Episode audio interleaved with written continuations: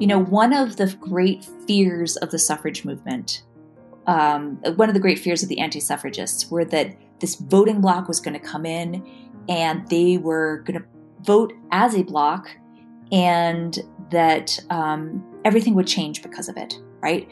That homes would be abandoned, that husbands would be abandoned, that children would be abandoned, that meals wouldn't be on the table, right? That that they would discover this great freedom and that they would um, irrevocably change the direction of American politics because there were so many of them and they were all women, so of course they're all going to vote the same, right? And nothing would ever be the same again. And I think it's so fascinating. You see political cartoons from the movement that just play on these fears, right? That once you unleash this block of women, everything is going to change. Um, and it doesn't happen. When most people think about the women's suffrage movement in the United States, they don't often think about Utah. They don't often think about polygamy. Uh, they don't care much about the women there, least of all the Latter day Saint ones. But Neylan McBaine does, and she has written a new book, Pioneering the Vote The Untold Story of Suffragists in Utah and the West, that goes into great detail about the real pioneering efforts of these women. After all, it was Western states and territories that first gave women the right to vote. Utah was the first territory or state where a woman legally cast a ballot. This is worth remembering, especially this year as we celebrate the centennial of the 19th Amendment, which gave women the right to vote, and the sesquicentennial of that first vote cast in Utah. So sit down, buckle up. Jared Gillens and I are about to have a great time with Neylan McBaine.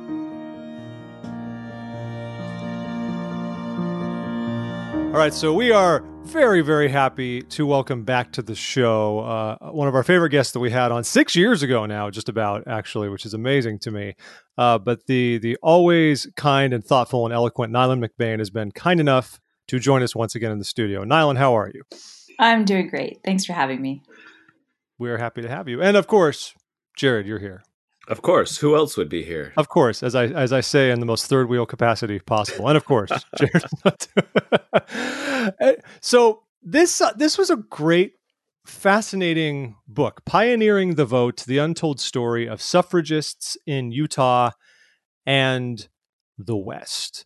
Um, before we get to it, I just want to give Neylan a chance to introduce herself to our listeners. Neylan, can you just tell us about yourself and what drew you to this topic? Uh, sure. Yeah, I am a transplant to Utah for about 11 years now. Actually, yeah, 11 years this month. I've been living in Utah and I moved here from New York City, where I was actually born and raised. So I was uh, raised in Manhattan um, and then went to San Francisco and Boston and then back to New York. So when we moved to Utah 11 years ago, I had never actually lived in a house before. Um, I had always lived in apartments and raised my kids in apartments. And so, you know, it's been a really interesting decade uh, to sort of transition into a, a, a Utah champion and a Utah cheerleader because I feel like that's what I am now. And um, I've loved the role and I love Utah for very different reasons, obviously, than I love the other places I've lived. But um, yeah, so I, I I embraced a role of being an advocate for LDS women uh, before I moved to Utah. So while I was in Boston, actually, so almost 15 years ago now. Um, and I started the Mormon Women Project at Mormon, MormonWomen.com back then. And um, that really took me on some wonderful rides talking about LDS women specifically. Um, that kind of that journey kind of culminated in 2014 when we last spoke with the publication of Women at Church Magnifying LDS Women's Local Impact. And along the uh, same time as I was doing that women's advocacy work, I was also um, pursuing a career in marketing. I worked in digital marketing in Silicon Valley and then here again in uh, Utah after we moved here. And so, you know, I've always kind of had an eye towards audience and voice and how things are perceived and how to present them in ways that people really feel an emotional connection to them. And so, three years ago, I was kind of at a crossroads in my career, and it was brought to my attention uh, by a, a, friend as as she and I were both reading the biography of Emmeline B. Wells by Carol Cornwell Madsen that Utah was the first place a woman voted under an equal suffrage law. And my my friend and I were both um, Utah transplant. She was from California, and we were, we were like, how you know how do we not know this? How is this not part of Utah's identity and brand? Um, and we started asking around to Utah natives, and they didn't know this either. You know, inside the church or outside the church, and it just dawned on us that this was like a complete gold mine of a story uh, because 2020 was approaching. Uh, and this year marks the uh, centennial of the 19th Amendment, which was the amendment to the US Constitution that removed gender as a barrier to voting. Uh, but we also recognized as we were learning this history that it was the 150th anniversary of women first voting in Utah and being the first women in the nation to cast a ballot under an equal suffrage law. So at that time, we actually started a nonprofit organization. The timing was right. We were uh, fortunate enough to receive an appropriation from the Utah State Legislature, and it's been a fantastic ride for the past three years. So, fortunately, I, you know, I'd been delving into this material for a couple years before I actually sat down and wrote the book. And, you know, leading a nonprofit from a marketing point of view that's really focused on sort of elementary school education and and public art and events is very different than actually sitting down and writing the history. You have to know it in a very much deeper, sort of intimate way if you're going to really write about it. Um, so it was a it was a good challenge for me to have to have to do that and to to tell the story in a way that you know, really spoke to my marketing heart, but also was um, historically very accurate and um, really presented the facts as they were. Um, and I had so many primary source materials to go off of that that wasn't hard. I mean, the vast majority of the dialogue and um, the speeches in the book are verbatim from what we have from primary sources. So it was a really fun book to write. Yeah, I was going to ask you about that because in reading it, there were so many stretches of pretty lengthy dialogue, and it's quoted. And I was wondering, like, are these actual quotes, or they are some, some, yeah, or some, uh, some liberty as a writer to get us there or not? And then uh, when I finished it, actually, I saw the author's note at the end of the book that actually explained that a little bit, and I said, "Well, there you go, Jeff. Ask, and the answer is already." Yeah, yeah. I mean, I hope you know it's the kind of book where. Um, it's definitely intended for a mainstream audience. That's what I always have felt like my um, strength is. And so I wanted to write something that would be really appealing to you know ward book clubs or families or something like that. But um, but that you know wasn't historical fiction exclusively but also you know had a really rich sort of note section and a really rich reliance on primary sources. And so you know it was a bit of an adventure to, to kind of make all of that work. But i do hope people spend time in the notes um, and in the author's note because i do explain that you know i I took some licenses in kind of joining some um, some of the lectures. So you know, there's there's a some of the some of the the lectures, the sermons, the, the long presentations are um, are hybrids of maybe two um, of that person's speeches during the conference, but they are all yeah they're all verbatim and they all took place during the conference. Who uh, I'm just this is really me just curious from a historical standpoint. I mean, who kept who wrote down these very verbatim exchanges? Because some of them were ones that happened in seemingly in private, more or less, right? I mean, these are just exchanges between Susan B. Anthony and Emmeline Wells, for example, when mm-hmm. they're either in a carriage or on the um, I'm forgetting about the name of the bus. The Utah, Utah, Drag. The, Utah, the Drag. Utah Drag, the Big Red. Um, so who who wrote these down? Where did these records come from? So, they're, so they're some so of them, detailed. Yeah, some of them are fabricated by me, like as I say right, in the right. author's note, to sort of join scenes.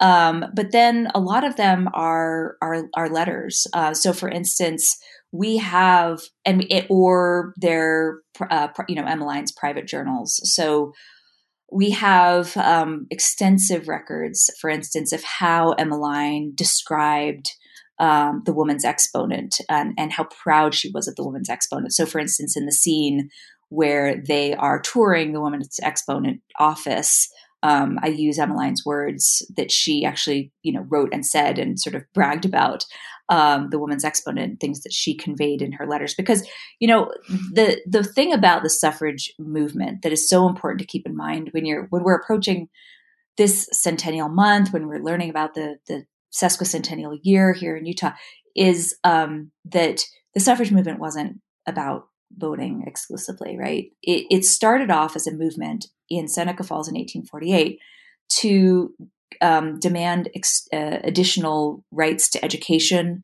to employment, to child custody. The Declaration of Sentiments uh, that was originally written by Elizabeth Cady Stanton and Lucretia Mott in 1848 really kind of included voting as an afterthought.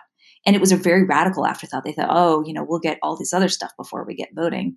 But it eventually um, became the blunt hammer that the movement sort of settled on after um, its origins as the tool that women could use to achieve legislation in those other areas, right?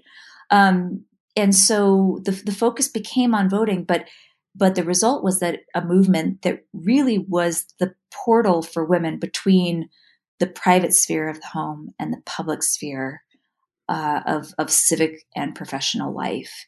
And so, you know, it was a 70 plus year movement in which women learned to persuade and they wrote and they communicated with each other and they published newspapers and editorials and they spoke to mixed gender audiences for the first time and they you know used petitions as the only really real political tool at their disposal at that time. And so you know the vast network of magazines and newspapers and letters and journals um, really obviously you know lend a, a, really great trove for people like me and for for historians but it also is this it also signifies like that that was the way women were gaining rights in the 19th century was to think and write and present and persuade I love that you brought this up. You, you one of the things that I had underlined and, and, I wanted to wanted to bring up in in this interview was um, the the epigraph that you put at the head of chapter 15 and it's a quote from um, Ellis Meredith Stansbury. And uh, mm-hmm. the part that really stuck out to me is she says, The vital part of being enfranchised is not to be found in its political aspects at all, but in teaching us our relationship with life around us. The real significance lies in getting in touch with what the newspaper people call the human interest of daily life and finding one's own place in the great scheme of the universe. And I and I think you do a really good job of of illustrating that in this book that it i mean it is a political movement right? And it is about giving women a political voice and letting them run for political office and things like that. But it's more beyond that it's about this idea of like a full self actualization for women.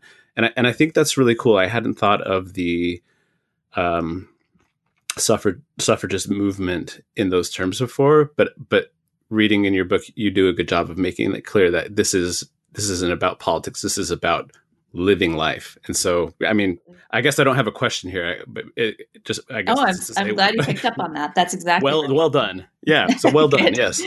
Good. Good. I'm thinking about the way suffrage rolled out in the country because they they embraced a sort of state by state approach. I think that was the idea to get enough momentum. Why do you think the West was fertile ground for this as opposed to the East? Was it simply that it was it was newer, that institutions, constitutions even didn't exist yet, and it was a chance to start from scratch, or was it something else? Yeah, I'm so glad you asked that because that's really uh, at the heart of why I wrote the book. And we're seeing this, you know, my greatest fears are kind of playing out this year in that uh, the, the West is getting forgotten in a lot of the national celebrations. The PBS documentary, for instance, The Vote that came out a couple weeks ago, um, you know, exhibits, you know, pre-COVID exhibits that were in Washington D.C. and such.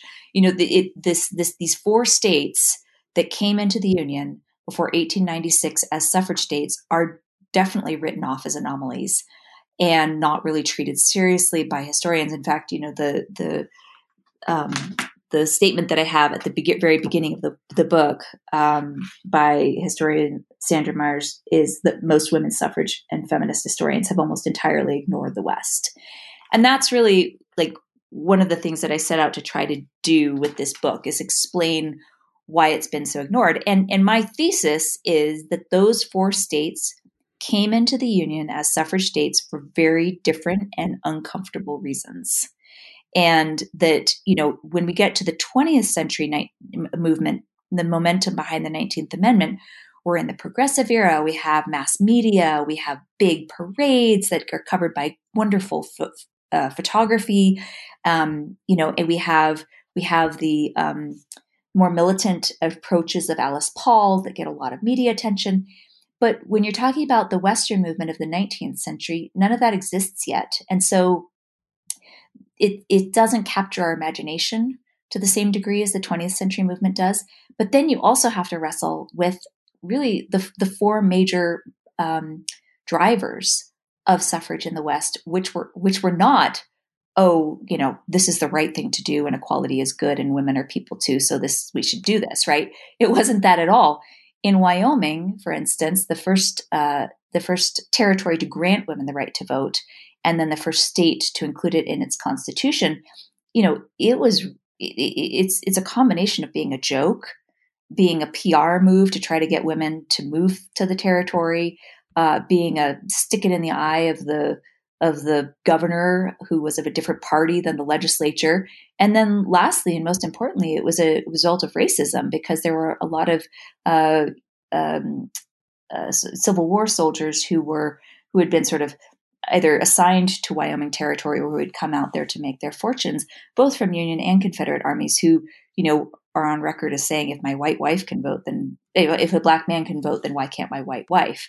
So, you know, we, it's easy to say, oh, it was the Wild West and anything went out there at that time and they had to try all sorts of crazy things that never would go go in the East. And and that's that's absolutely true.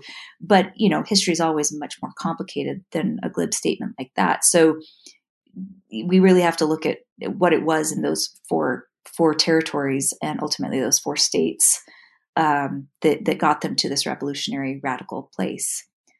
So, of course, you know, the bulk of the book is about Utah's reason for coming in, um, which was the battle around plural marriage. And that's also something, of course, that, you know, mainstream Americans don't even know how to begin to touch. and then members of the church, of course, feel uncomfortable or un- un- unprepared or unequipped to touch themselves. So, this was an attempt to let the women of of Utah at that time speak with their own voice and in their own words, um, and in some cases, actually defend plural marriage as they defended it at that time, and as it resulted in this fierce battle for decades between Utah and the federal government. And that's like super interesting to me. And like, you know, you, and you even point out, like you said, that a lot of these women uh, were very quick to defend the act, you know, the the the lifestyle of of plural marriage, the doctrine of it, uh, as taught mm-hmm. by the church. Um, and it's kind of hard, you know, like you said, I think it makes us uncomfortable, especially since the church has spent the last hundred years really trying to distance itself from those teachings and from that image. And so, on the one hand, you know, we, we're looking through this modern lens of, you know, that uh, everything from well, polygamy is over to polygamy was oppressive and abhorrent. Uh, but then then we're then we read accounts like this where we like there's an argument to be made that in some ways polygamy was beneficial you know that women were able to get into business or go to medical school or you know or get mm-hmm. a legal education so how do like from a modern perspective how how do you find how, how do you kind of reconcile those views and understand how do you better yeah. understand and view the complexity of of polygamy as it was yeah. Well, one of the great gifts of working with great historians for so many years now is that, um, you know, I've, I've, I've been privy to this idea that, that history is like visiting a foreign land, right? You, when you, when you go back in history, you have to, uh, assume that there's going to be culture shock and you have to approach it as if we were going to Thailand today and trying to understand the Thai culture, right? Like it really is a, a foreign culture. Um, and, and I think that, you know, I've at least grown up in the church, you know, uh, uh, sort of overlaying my modern sensibilities onto a an evaluation of plural marriage, um, and and I I hope in the book that I made you know no excuses for how dysfunctional and lonely and horrible it was for some of some of these these women that that were practicing plural marriage, but I also think that the accurate history is to let these women speak for themselves. Being able to speak for themselves and defend plural marriage was the reason um, that that so many of them initially got behind the suffrage movement. And so I just feel like it's a really it's a we have a responsibility to them to not judge these women by their marital status. That is a that's a purely anti-feminist stance to to silence a woman because you don't like who she's married to, right? Um, and so I I think the fair thing is to you know our sisters in the gospel is really to let them speak for themselves even as abhorrent as it is to our modern sensibilities again you know and and that's not to say that they weren't terribly lonely and dysfunctional. And I, and and you know Emmeline's Emmeline B. Wells's personal journals make that very clear. But I do think that there was a silver lining that these women really exploited which was this division of labor that really, you know, d- existed in very few other communities in uh, American, you know, sort of 19th century America, where you had domestic duties that could be taken on by women who perhaps were more interested or more suited to it, whereas a woman like Martha Hughes Cannon or any of the legions of doctors or artists or lawyers who um, existed in Utah at that time could go back east or even farther uh, to pursue uh, their their own intellectual or, or professional interests. So I think the women made the best of it. Um, and and again, I, I think you know that's from a social point of view, but I also think that we have to understand from a spiritual point of view. You know, you look at a woman like Emmeline, who was no dummy, right? She she she was married three times, and two of them were uh, as plural as a plural wife, uh, and one of them even was uh, you know, she proposed to him wanting to become his plural wife. And I just had to sit with that for a while. And as I got to know Emmeline and really, you know, try to understand her, I think, you know, I came to two conclusions. First of all, socially, a single woman, um, and, and when it came to her third marriage, a single woman, a single mother, uh, you know, had a, had a very precarious place in American society and specifically, you know, sort of in, in the in the Western society at that time, just in terms of you, her financial health and um, ability to provide for herself.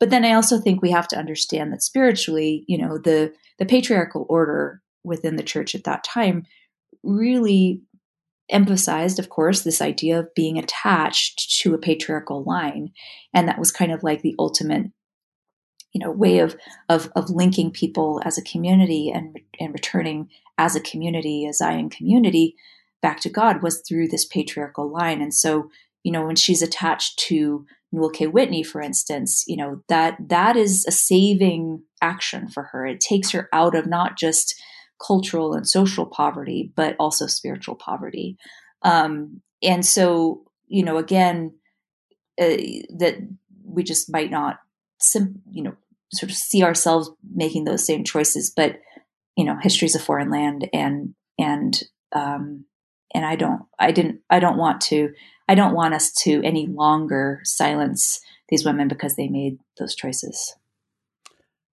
Um, I guess kind of along the same lines. I mean, no, yeah, I love the. It's a good answer.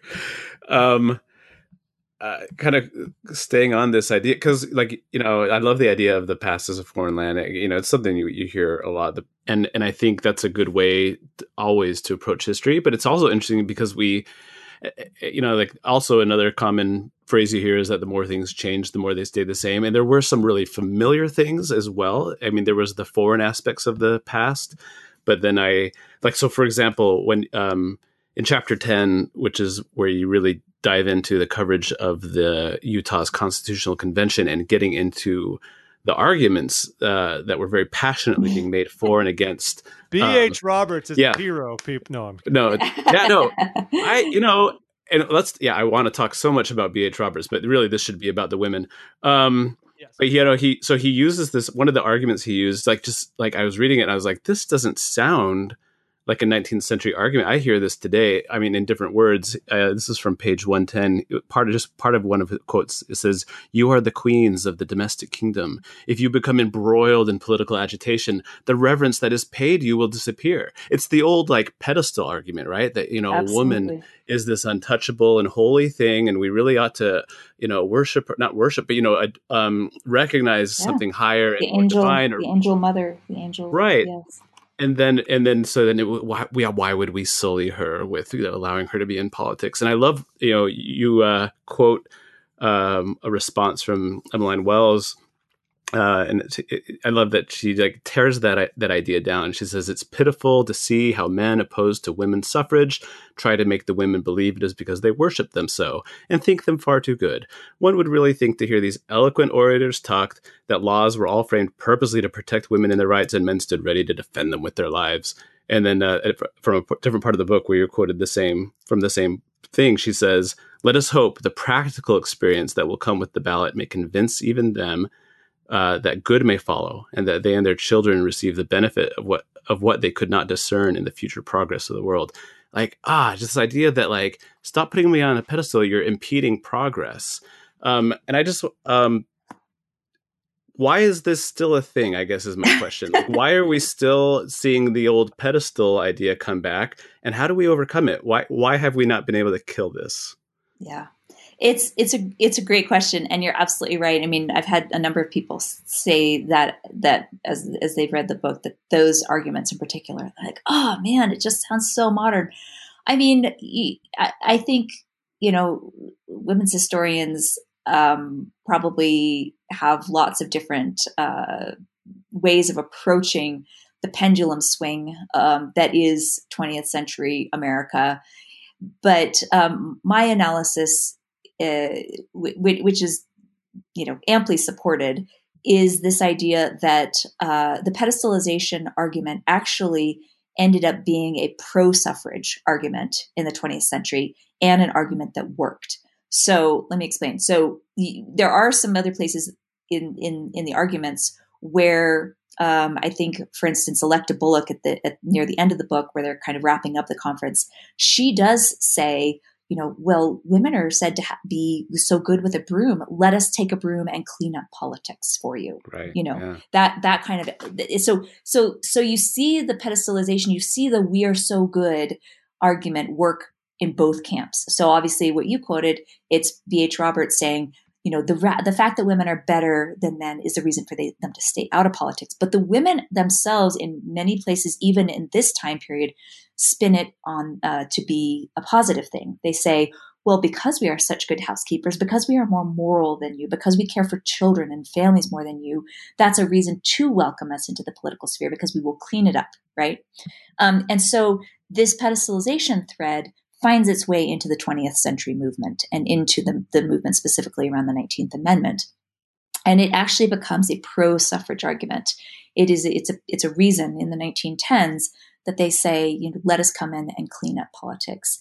Um, and and and my theory specifically about the trajectory of um, women in Utah and specifically women in the church that is then that you know that pedestalization attitude grows in mainstream American life through the world wars and especially after the Second World War. Right, we have we have the men coming home from war in this sort of retrenchment era throughout the country of women returning home to the hearth, right? Um, leaving those jobs behind that they might have taken up during the war and creating a warm home for their for their returning soldiers again. And and my theory is that um, that at that point, the church is at its apex of of intersection with mainstream American culture we have the Tabernacle Choir being America's choir. We have the Ideal Family unit being lauded by mainstream American society, you know, as well as in the church. And so there's this sort of culmination of this, you know, at that point, century long effort to assimilate to mainstream America. And part of that, part of what allows us to be successful in that effort is the pedestalization gender model. And what happens, of course, is that the you know mainstream America then in the 60s and 70s starts merging away from that, but we hang on to it. And that's where we get this, you know, this angel mother image that just simply cannot die, right? That women don't need to be given the priesthood because they're inherently better than men, that they, you know, that they are the nurturers and the ones that bring civility to our homes. That kind of that kind of language is just it's persisted because it, it allowed us to be so successful at you know that that sort of boiling and simmering goal that we had as an institution for 100 years ever since being cast out of the united states. We had this goal of returning to it triumphant. And um, that was part of our triumph in the mid-century, and one that we've been very loath to give up. I will I will share this one really wonderful story. Um, that doesn't make it in the book because it's outside the time frame, but it it lends even more of an irony to the church's response to the ERA. The, the first irony being, of course, what I hope equal, you pick equal rights amendment. The equal rights amendment. What I hope you picked up on in the book, which is that language very similar to the Equal Rights Amendment has been in the Utah State Constitution since this since this debate in 1895. Right. But the the the sort of um, appendix to that story is that uh, um, Senator George Sutherland from Utah was actually the only Utahn to ever make it to the Supreme Court bench. And as Justice Sutherland, he tried a number of cases um, in the 1910s around women's working rights. So, could women get paid for overtime work? Um, previously, they couldn't. Uh, with under Justice Sutherland, they they could, so they could provide better for their families by by actually getting paid fairly for their working time. Anyway, so in that role, he actually was able to advise Alice Paul, who was the original um, author of the Equal Rights Amendment, on the wording of the Equal Rights Amendment. And one of the sources of inspiration that he used to advise her on how to draft up the amendment was the Utah State Constitution. Wow. And it, to be clear, the, the language in the Utah State Constitution that they adopted in 1895, which is represented in the book, was actually kind of standard. It was a little bit of a boilerplate that was circling around in suffrage circles. It's very similar to Wyoming's, for instance, but I still just love that irony that um, you know some of the language that at least as Utahns and of course you know up until the middle of the century the majority of members of the church were living under was actually the same law that uh, we mobilized so vehemently against. That's interesting, and I, and I and I can see why, like you said, you left it out because it's outside of the scope of, of the time frame. But it, but I, but I still think even that story being left out, that irony to me was present in the book. I, I one of the things that stuck out to me was how many prominent leaders of the church were really behind. Yeah, aside from B.H. Roberts, right? But we have like Orson F. Whitney, who's an apostle. I don't know if he was an apostle at that time. Eventually, he becomes a, a very prominent, well-known apostle. We have Brigham Young giving the nod towards you know women's suffrage. Uh, Wilford Woodruff is also seems to be um, mm-hmm. um, supportive. Uh, and then you, and then outside of the, you know, zooming out a little bit, you see, you know, uh, like the women's, ex- the women's exponent, you know, Emmeline B. Wells, and all these women are running their own newspaper, and this is just life in Utah, right? And so it is like that, and the word feminism, I don't think existed at that time, but we're seeing what looks to me like a very feminist in some ways. I mean, aside from polygamy, right? But in some ways, there's a very feminist air about uh, Utah Mormon culture and and now or you get into the mid 20th century and feminism is seen and you know as you bring up the ERA it's an enemy to the church. It's an enemy to the family. And it's so weird to me like what what shifted like what changed to go from a, a place where women felt that they were being empowered to have a place in society to uh, a culture where women were looked down upon if they decided to work outside the home that will be my next book. that's that's I mean that's a great question. In the past 3 years that since we've been working on Better Days 2020, the first thing everybody has asked is what happened, right? And and I think that's that's inspiring that question is exactly at the heart of why I think it's important to tell this story because it's really important for people to know that it wasn't always this way um, that there is a precedent for a different way of thinking, and that that in fact, you know, we we see in some of the language of um, uh, Orson F. Whitney, for instance, says that he believes the women's movement is the great lever by which the Almighty is lifting up this fallen world. Mm-hmm. So, and and we have language from uh, Eliza Snow, who actually wasn't always a friend of suffrage, interestingly, um, but also Sarah Kimball, that they they see a direct uh, correlation between the founding of the Relief Society and the birth of this movement and this sort of awakening for women. Uh, and and so you you you see this this movement as a as a continuation of the Restoration. That's really how they perceive it. Um, you have you know we talked about modern you know quotes that sound very contemporary. Um, one of my favorite that that you haven't mentioned yet is Joseph F. Smith. Hmm. And Joseph F. Smith later on, when he actually becomes prophet, doesn't isn't known for his like vastly progressive stances. But at this point, um, in 1895, when he's speaking as an apostle to a Relief Society conference, he says, um, Women may be found who seem to glory in their enthralled condition, who caress and fondle the very chains and manacles which fetter and enslave them.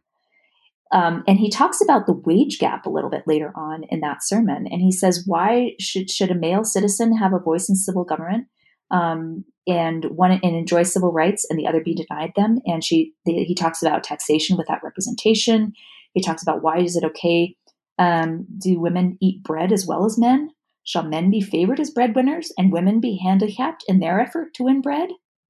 You know, this is, it, it's just so fascinating to me to hear this sort of sanctioned voice of the Lord, you know, talk about the wage gap and how it's not appropriate to hold a woman back from being able to earn, be the breadwinner for her family. Uh, so, so I think the point of all of this is to kind of startle us out of our expectations and to in- encourage us to think a little bit deeper about why why we claim what we do about gender roles today in the church and to to really shake us out of this belief that that the church has always done things in a certain way. Um, you know, I think as more as we do more um, exploration of um, gender theology in the in the church, I'm thinking of uh, Taylor Petrey's new book specifically. You know, one of his points is that the doctrine itself has has changed considerably over the course of the restoration, and so this idea of family structure has also changed. Um, and and you know Uh, that's that's part of the point of the book is to kind of shock us into that realization. I, I and in reading this, like I, this whole discussion, I think about why we don't see it like this necessarily in the church today. Not exactly anyway. I mean, we, you know, we think about the family proclamation, we think about all these things, but I even look back that during this push for suffrage, I mean, the Relief Society was a vehicle for this, and like can we I, don't know if it's just because of the johnson amendment but could we imagine something like that happening now? I mean unless we deem it a moral issue but i haven't seen many of church leadership speaking out on similar moral issues and disenfranchisement is still an issue in our country in in many ways. We could get into whole arguments about voter id laws or all sorts of things like that. Um, that's what really stuck out to me is how much more uh, deeply enmeshed with church apparatus these sisters were uh, as a means to their end because i just can't imagine seeing it in that same capacity today unless it was something similar to like you know the, the whole prop 8 thing you know back well, 12 years that, ago. exactly and and that's my response to that as much you know in the process of learning this history i've had to step back and say as much as i love just chewing on what these women did during the suffrage movement, how they changed the names of their relief societies to be, you know, the Beaver County Relief Society became the Beaver County Suffrage Association. You know, as much as we love that, as much as we love this example of the church sort of mobilizing its whole community for something to, you know, to, to be in the right, um, are would we be comfortable with that same structural mobilization today? And I think you're right that the closest parallel probably is Prop 8. And no, I'm not comfortable with that. Um, and so, so I think we have to wrestle with that too. You know, that at the at the time, the church was a military and political uh, structure for these people, as well as a theological and social one.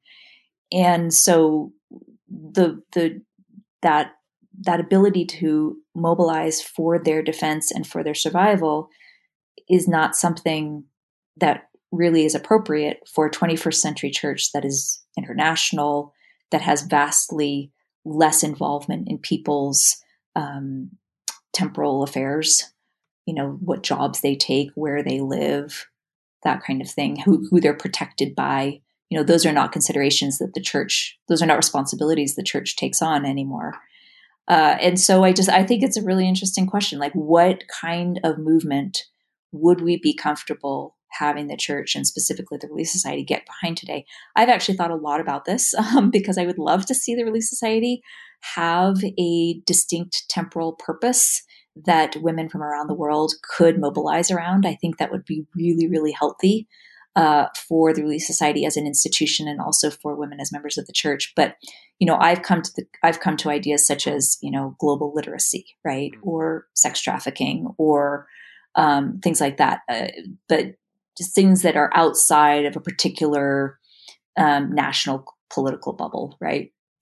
Um, and I would love to see, I would love to see the Relief Society mobilize on on a front like that. Yeah, that'd be interesting. Excuse me. So, polygamy. Polygamy looms large. We talked about it a few minutes ago, but obviously it was a major reason why Utah couldn't attain statehood for so long. And the Latter day Saints at the time saw statehood as a crucial acquisition for them because, I mean, they'd lived in other states, they'd been in states for basically the entirety of the church, but those states inevitably got tired of them in one form yep. or another. Whereas if we controlled a state level government in Utah that did not have a federally appointed territorial governor, the church could be safer. It was an existential issue, I would say, for the church at the time.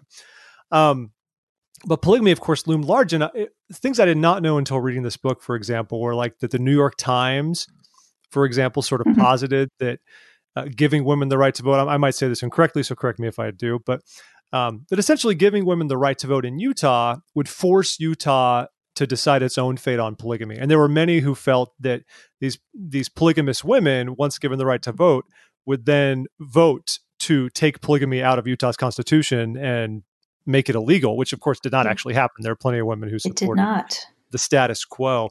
But I thought that was such an interesting perspective, like an interesting reason to say we should let women vote, you know, not just for equality's sake, like you've mentioned before, but because they might be the drivers to to stamp out polygamy in Utah. And it just did not happen that way, which is so interesting to me.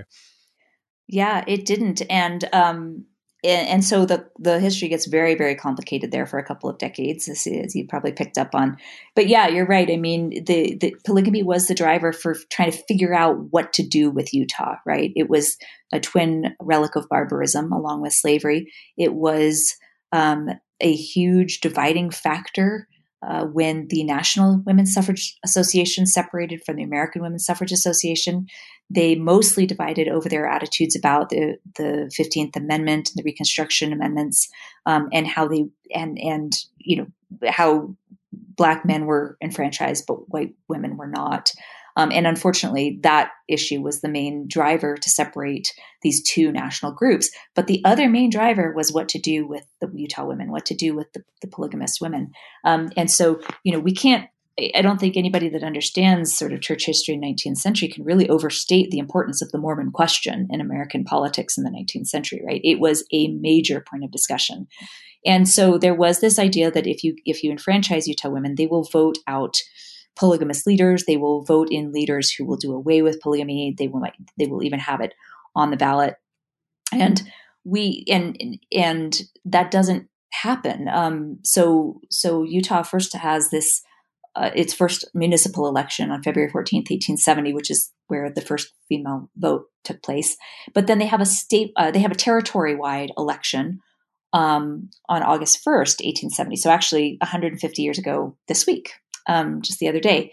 And, and we have record of that election somehow being a decider of polygamy. And it's not clear whether whether there were polygamists on the ballot that had the potential for being voted out. I, I think that's probably the best case scenario, but we could because we can't. I mean, they weren't voting on like church doctrine, right? So, and so it was recorded by the newspapers at that time on that August first election that the thousands of women that went to vote in Salt Lake that day did not vote against polygamy. That is recorded. Um, and so, and, and, and we also have, um, going back a little bit, the indignation meeting of January 1870, where the federal government started rumblings of um, criminalizing uh, plural marriage, and thus, you know, basically disenfranchising all of, of Utah Territory citizens. And the response by the women of Utah is to host what is called this indignation meeting. And it was 5,000 women gathering in the old tabernacle on, South, on Temple Square with only male reporters present and basically defending polygamy and writing resolutions as to why they should be allowed to practice their way of life.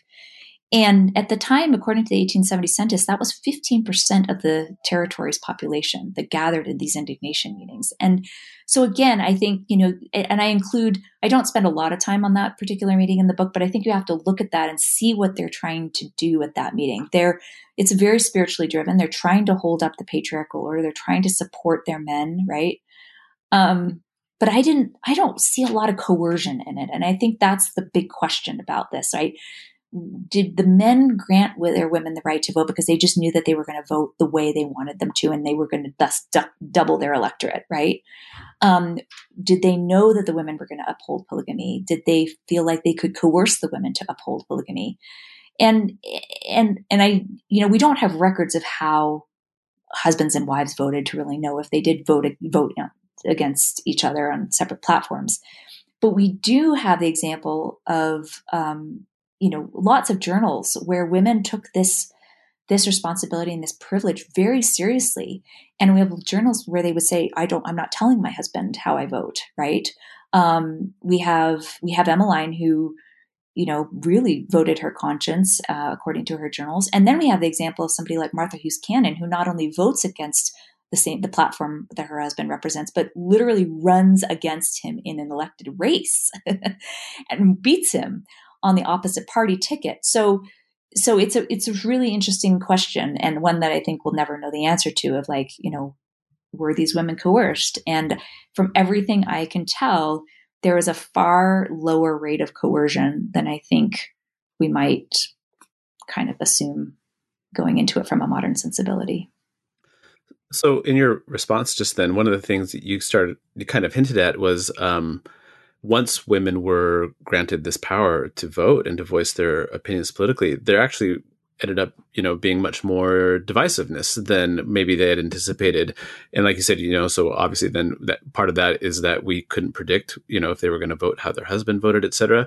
But you point out in the book um, that even among the suffragist women, like a lot of them end up lining themselves with uh, the Democratic Party once they become a state and the two party system is introduced. But then Emmeline and, and at least one other chooses the Republican Party.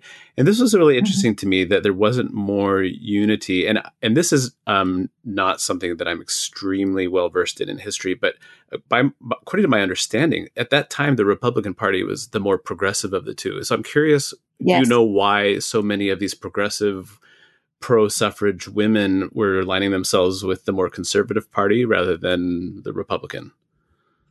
You know, I, I don't. I, I, that's a really great question. I don't. I'm not as familiar with the party platforms of 1896 as I as I probably should be.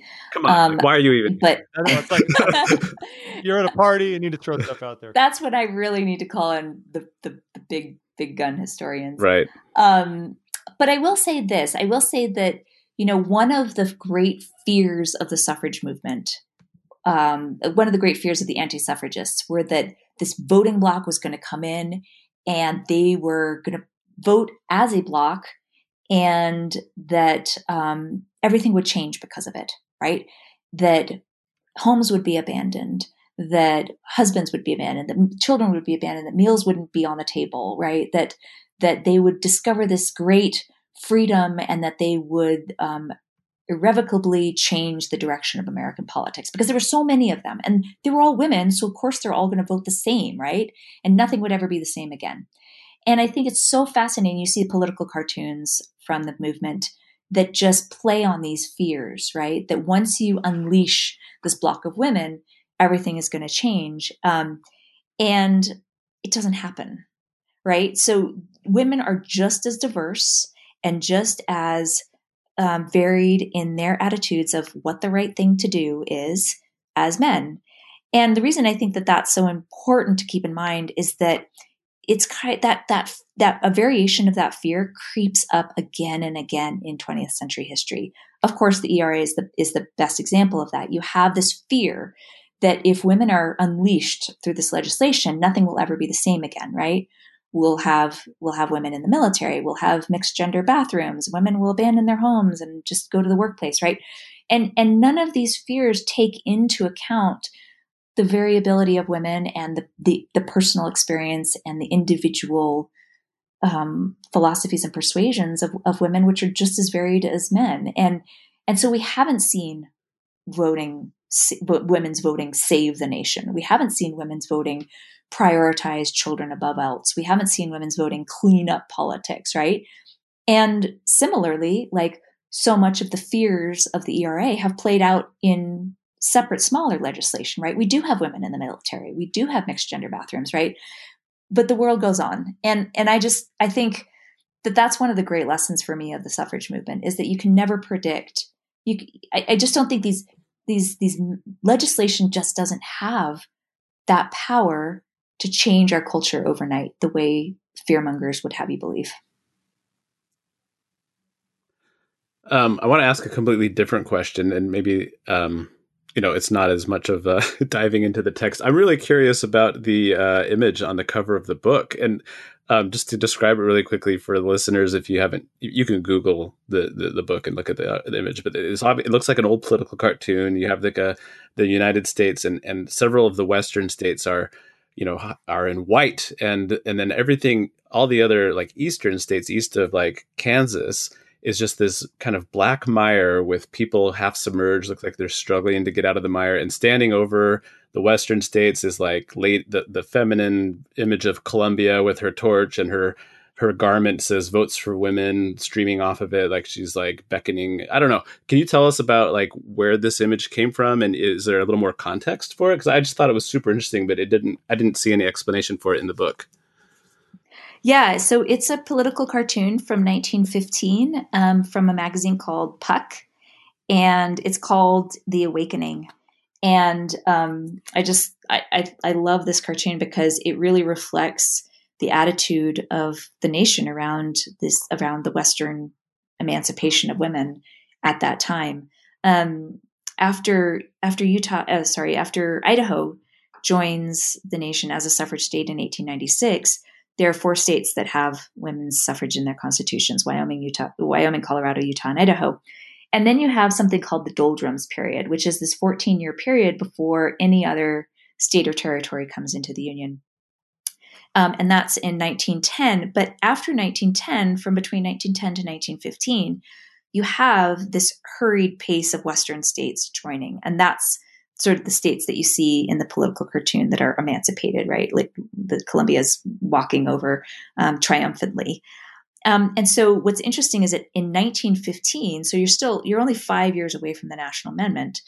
The the eastern and sort of midwestern states are still um, in the dark, essentially, right? They're they they have not yet embraced this um, emancipating uh, movement and um, and so the, the, they look at the Western states as these places of liberty and of of freedom for women. And interestingly, the the, the first thirty states to join the union uh, are the last thirty states to enfranchise their women.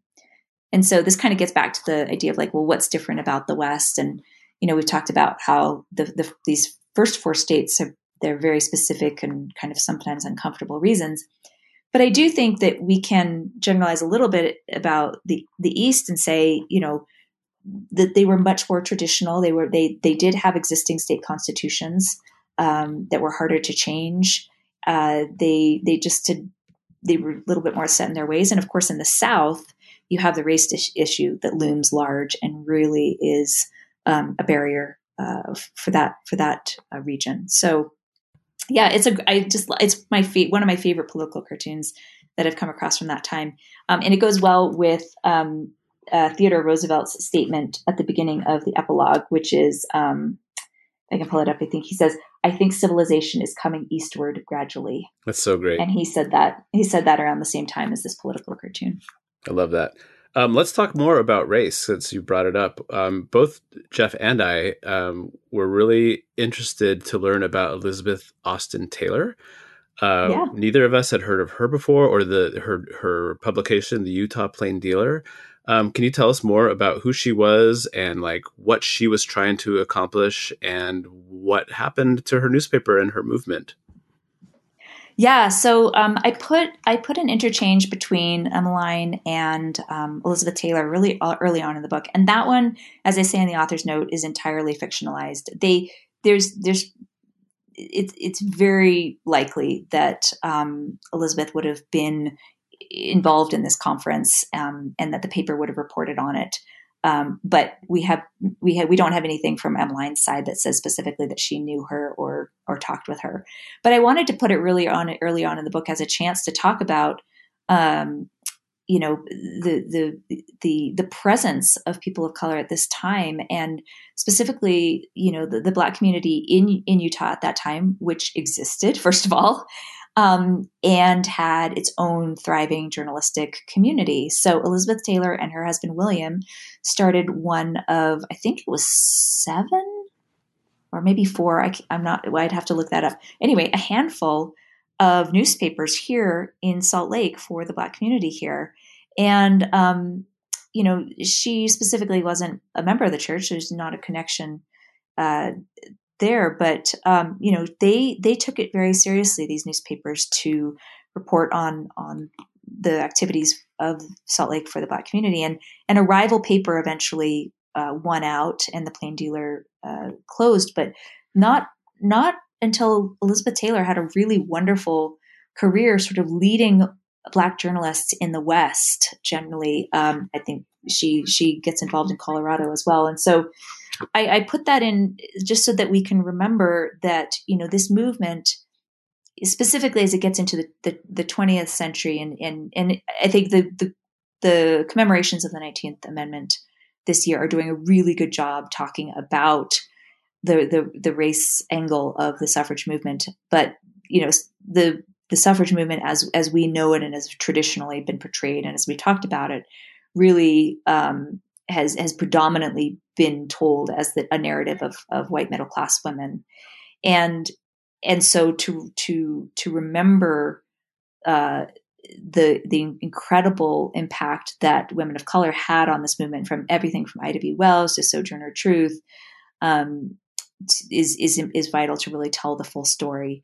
These women were not you know, as I, I, think is the way I put it in the in the book, the idea of imagining themselves as part of civic life was so much more of a stretch for them, right? They had to work so much harder and reach so much farther um, to be able to achieve that vision than the white women did. For the white women, it was considered radical, but you know, just requiring a little stretch of imagination. Yeah, you, you describe it as on the margins of socially acceptable behavior for yeah. white women. for white yeah, women, was... and for for black women, it was unthinkable, right?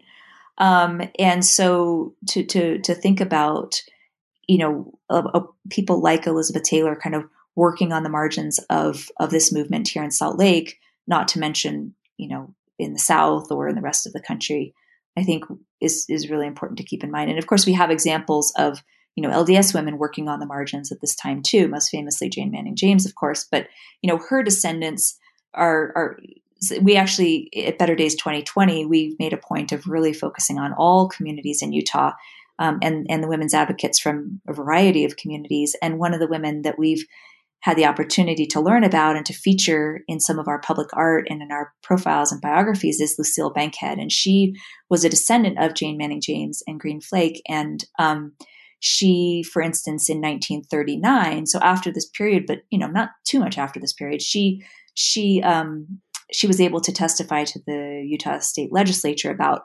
how um, damning it would be to create a blacks only neighborhood in Salt Lake and to segregate the neighborhoods. And, and then she became the first Relief Society president of the Genesis Group in 1970. Hmm. So you have this really vital and vibrant um, uh, African American community here in, in Utah that is not you know not right at the center because they they they can't be. They're just not in that that position to imagine that for themselves yet.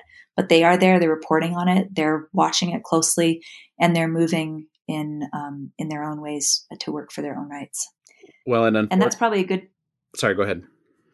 No it's probably a good time just to say that um, this week is the 55th anniversary of the voting rights act and so while we're celebrating the 150th anniversary of things and the 100th anniversary of things, it's also important to recognize that, you know, within many of our own lifetimes, additional legislation was needed to make sure that people of color and marginalized groups could act on this right that was um, more more protected for white women decades earlier. Well, and that's right along the lines of what I was also about to say is that I mean, again, going back to this idea of the past as a foreign country, that this is another instance of how it's not necessarily because, like you said, we it, only 55 years ago did our national Congress enact legislation that attempted to enfranchise black voters and remove, you know, things that were explicitly written into law to prevent black people, male or female, from voting.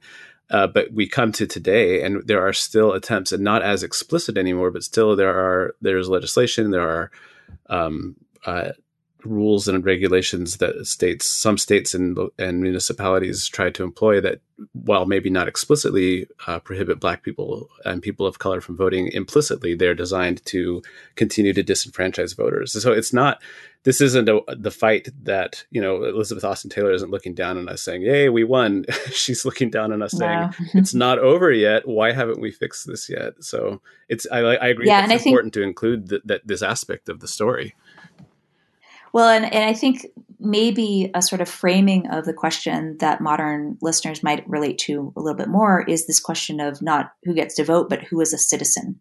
And that was really at the heart of the debates around um, the 14th and 15th Amendments, and then again the 19th Amendment, because, you know, if you define women as citizens, then they should have been able to vote with the 14th and 15th Amendments, right? But, but they they needed a separate amendment to to sort of qualify them as as um, not only citizens but people but citizens who who could vote. And so you know if we think of this idea of like well who is a citizen then you get into this this these this legislation from 1924 the Indian Citizenship Act which uh, essentially you know allowed um, uh, Native Americans to be considered citizens uh, and, and thus vote. But you had to have additional legislation. And unfortunately, it was as late as 1956 or 57 in Utah that uh, allowed citizenship and enfranchisement for uh, American Indians on reservations. That was a whole separate legislative argument, right? And then you have um, the Nationality and Immigration Nationality Act, um, which uh, allowed Asian Americans to become citizens. So, so maybe you know, in the 20th century, we have it's not always couched as who can vote. It's this it's couched as well, who is a citizen. And of course, today we have lots of conversations about who gets to live here, who gets to be a citizen, who gets to participate fully in American civic rights. Who is an American? Yeah. Who is an American? We're about out of time, but I, I can't let us end the conversation without a very abrupt pivot. We'll just call it an aside you, please tell us just a little bit about Idaho because the situation was way different in Idaho, and the anti-Mormon test oath was the most bemusing thing I've read about in some. Did you know about I, that? Had no, you ever heard about I, that? No, no, I hadn't, and so I really think our listeners would be Idaho. Idaho, just staying staying on brand. Idaho, good job. and not just the test oath, but even their constitution. I had no idea that until yes. what was it like the 1950s or 19, 19, 1986 yeah, they they finally changed the constitution of Idaho yeah. to not be anti-Mormon. Like, tell us about this. Yeah. So what did Yes, please, please, Yeah, and you know, I would love to speak to an Idahoan about this. So if any Idahoans are listening and want to chime in, um, I this was absolutely fascinating to me. So, um, at so Idaho um, was also uh, angling to become a state, but uh, at at this time, about seventeen percent of Idaho were members of the church, mostly, of course, in southern Idaho. And as long as there were members of the church uh, practicing plural marriage in Idaho, no matter how small a percentage uh, of its total population, um, Idaho just felt like you know it was going to be rejected by the federal government in its appeals for statehood. And so they came up with this pact with the devil sort of thing where they actually created essentially, you know, the 19th century version of the loyalty oath, which was that um, that, that no members of the church could vote.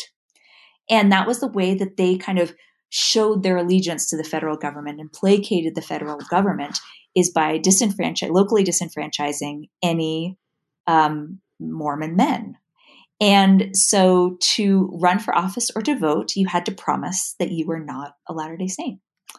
And um, as as as they, we mentioned, did sorry, did they vet that in any way, or was it just you gave them your word and that was it?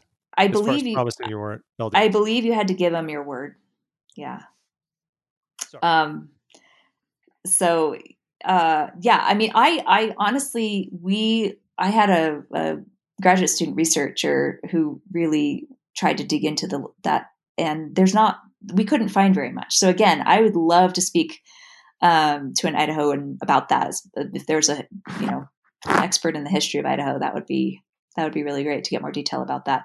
It's um, it's definitely something that we found covered much more extensively in historical documents than in any sort of modern exploration. So I don't think it's something that Idaho wants to delve into very much in its modern telling of its history. But um, we did find that, yeah, I think it was finally repealed from the Idaho State Constitution in 1986. Obviously, in practice, it was put out of practice much earlier than that. I mean, but that happened. Officially, I think California's constitution still says it's like illegal for women to go into saloons on yes. Sunday. Well, and, and also the uh, the extermination order wasn't officially repealed until the 80s as well, I believe. But you know, well, there you, you could you couldn't you couldn't get away with shooting a Mormon in Missouri up until then. So you know, yeah. Yeah. Yeah. yeah. I, I, also appreciate a certain irony in what are now conservative Western states um, just pining for the federal government, you know, for the Fed's approval, which you just wouldn't think about happening today when everything that comes out of the news is how the federal government. I, am thinking know, of too much. I, Ammon Bundy's in my head all the time. Yeah, well, it's so fascinating because this story. I mean, aside from all of the gender implications, this story really helped me as a Utah transplant to understand the angst around local governance and um, like states' rights, right? Because like growing up in New York and California and Mass, you're like, why? What? Why is that even a thing? Like, I don't get that. And moving to Utah over the past 10 years, like it's a huge deal here. Like we have the right to govern ourselves, we have the right to govern our own lands, you know, all this stuff. And I I really kind of I, I see the seeds of that where that where that came from because there was just this like really sort of vital energy around protecting ourselves and our way of life that was manifest itself in every way of life here from our military to the way we designed our streets to the suffrage movement well, I think we'll leave it there unless Jared has anything. No, I, have I've really enjoyed. No, I've I've loved this whole conversation, and I think we've we've covered everything, all the big stuff. Anyway, I mean, we could we could keep that. We, we should we should have a separate podcast and just talk about B.H. Roberts. But um, I think I think we've covered. Uh, yeah, if there's a villain of the book, it's B.H. Roberts. It is. I know. I know. Interesting. Interesting. He, he did. He did some tricky things, and um, and you know, I just think one of my favorite parts of um, the B.H. Roberts history, maybe I'll just close with throwing B.H. Roberts under the bus. That's how that, it should be. Um, Seven million Americans signed a petition to prevent him from taking his seat in Congress. Wow. And if you don't know that that story, that's I think worth if you're not w- interested in women's stuff, just read the book for that because I just I just couldn't believe that that that you know the, the size of these scandals, the size of Martha Hughes Cannon getting pregnant in a polygamous union while she was a state legislator, like we can't imagine the size of these scandals, how they would make the front page of the national newspapers, and how the Mormons were just you know this this this this, this tremendous other out there in the West, and I I just I don't know, it gives me a good chuckle today to think about um, some of the ways we made the news back in the 19th century. The book, everybody, Pioneering the Vote, The Untold Story of Suffragists in Utah and the West, put out by Shadow Mountain, no less. So Neylan is playing for the team, which is good to see. this time and, uh, so uh, this will be available. Is it? When does it actually come out? I know it's this month. Today. But do we have it's August August fourth. Yes, it's been oh. available um, via online purchase for several weeks uh, but it's officially in bookstores today. Well, please uh, pick up a copy, everybody. Well worth your time. It's a great read. It reads um, much like a novel. It's a great narrative of uh, the fight for suffrage in the West. Neylan, thank you very much for taking the time to talk with us. Thanks for having me. And Jared as well. Thank you for being here. Yeah, Jeff, I'm happy to be here anytime. Jared's not actually here. We ended the call before I let him say goodbye. So I'm speaking on his behalf, assuming he loved what he did, but I love Jared very much. And I love all of you. Thank you very much for taking the time to tune in to This Week in Mormons this week. Please subscribe to the show if you have not done so already. Now's a great time to hit that subscribe button and leave a review wherever you get your podcasts. It helps us a lot in visibility and the listings, all those sorts of things. And uh, I would also love it if you join us on Facebook and Instagram and Twitter, where we can have all kinds of fun together. And of course, Patreon, P-A-T-R-E-O-N dot com slash This Week in Mormons. I would love for you to pledge $2 a month to help support the show uh, because I have kids who need food, stuff like that. Anyway, Everyone, much love to all of you. Have a terrific week. Until we meet again, be well, be holy, and be happy.